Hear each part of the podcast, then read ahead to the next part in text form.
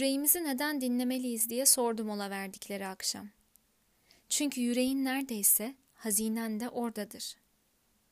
Yüreğim sıkıntılı, çalkantılı dedi delikanlı. Düşler görüyor, heyecanlanıyor ve bir çöl kızına aşık.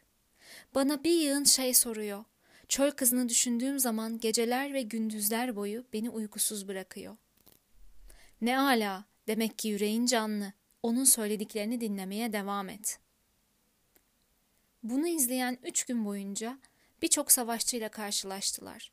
Ufukta da başka savaşçılar gördüler. Delikanlının yüreği korkudan söz etmeye başladı. Evrenin ruhundan duyduğu öyküleri anlatıyordu delikanlıya. Hazinelerini aramaya çıkan ama onları hiçbir zaman bulamayan insanların öyküleriydi bunlar. Kimi zaman da hazinesine hiçbir zaman ulaşamayacağı ya da çölde ölebileceği düşüncesiyle korkutuyordu delikanlıyı. Ya da bazen gönlünün sultanına rastladığı ve bir yığın altın lira kazanmış olduğu için şimdi hoşnut olduğunu söylüyordu delikanlıya. Yüreğim bir hain dedi delikanlı simyacıya. Atlarını biraz dinlendirmek için durdukları vakit. Devam etmemi istemiyor. Ne ala diye yanıtladı simyacı. Bu da yüreğinin diri olduğunu gösteriyor. Şimdiye kadar elde etmeyi başardığın şeyleri bir düşle değiş tokuş etmekten korkması kadar doğal ne var? Öyleyse neden yüreğimi dinlemek zorundayım? Çünkü onu susturmayı hiçbir zaman başaramazsın. Hatta onu dinlemiyormuş gibi yapsan da o gene oradadır, göğsündedir.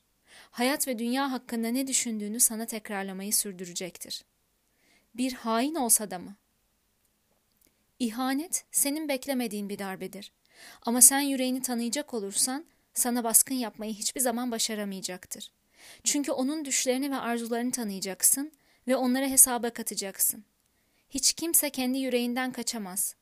Bu nedenle en iyisi onun söylediklerini dinlemek.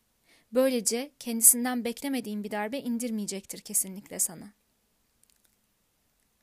Delikanlı çölde yol alırlarken yüreğini dinlemeyi sürdürdü. Onun kurnazlıklarını, onun hilelerini öğrendi ve sonunda onu olduğu gibi kabul etti. Bunun üzerine korkmayı bıraktı. Geri dönme isteğini geride bıraktı. Çünkü bir akşam yüreği ona mutlu olduğunu söylemişti. Biraz şikayet edecek olursam, diyordu yüreği, bu yalnızca benim bir insan yüreği olmamdandır. Ve insanların yürekleri böyle olur. Ulaşmaya layık olmadıklarını ya da ulaşamayacaklarını sandıkları için en büyük düşlerini gerçekleştirmekten korkarlar. Dirilmemek üzere sona ermiş aşklar, olağanüstü olabilecek ama olamayan anlar, keşfedilmesi gereken ama sonsuza dek kumların altında kalan hazineler, daha aklımıza gelir gelmez, bizler, yürekler hemen ölürüz. Çünkü böyle bir durumla karşılaşınca ölümcül acılar çekeriz. Yüreğim acı çekmekten korkuyor, dedi bir gece simyacıya aysız gökyüzüne bakarlarken.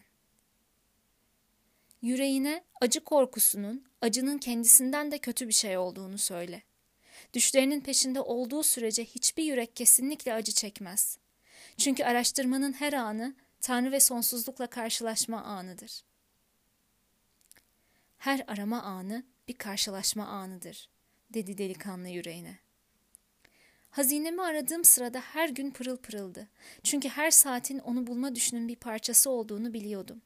Hazinemi ararken yolumun üzerinde öylesine şeyler keşfettim ki bir çoban için olanaksız şeylere girişmeye cesaretim olmasaydı bunlara rastlamayı kesinlikle hayal bile edemezdim.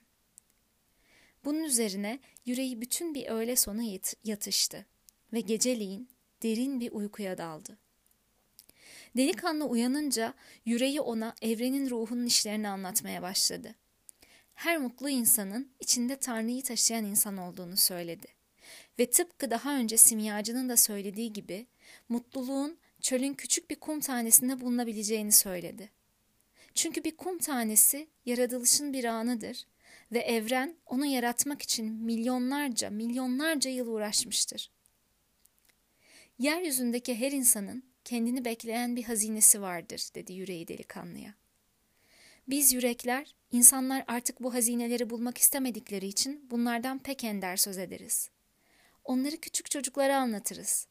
Sonra herkesi kendi yazgısının yoluna gönderme işini hayata bırakırız.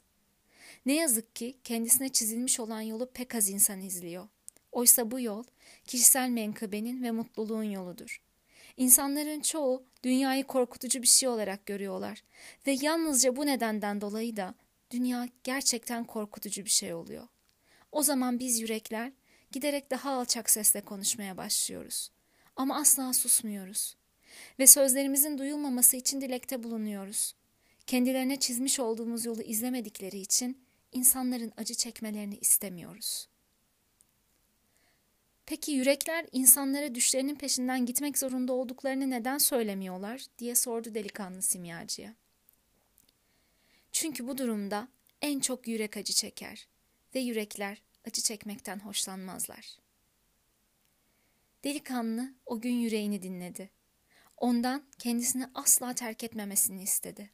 Ondan düşlerinden uzaklaşacak olursa göğsünde sıkışmasını ve kendisini uyarmasını, uyarı işareti vermesini istedi. Ve bu işareti ne zaman duyarsa ona dikkat edeceğine yemin etti. Simyacı Müzik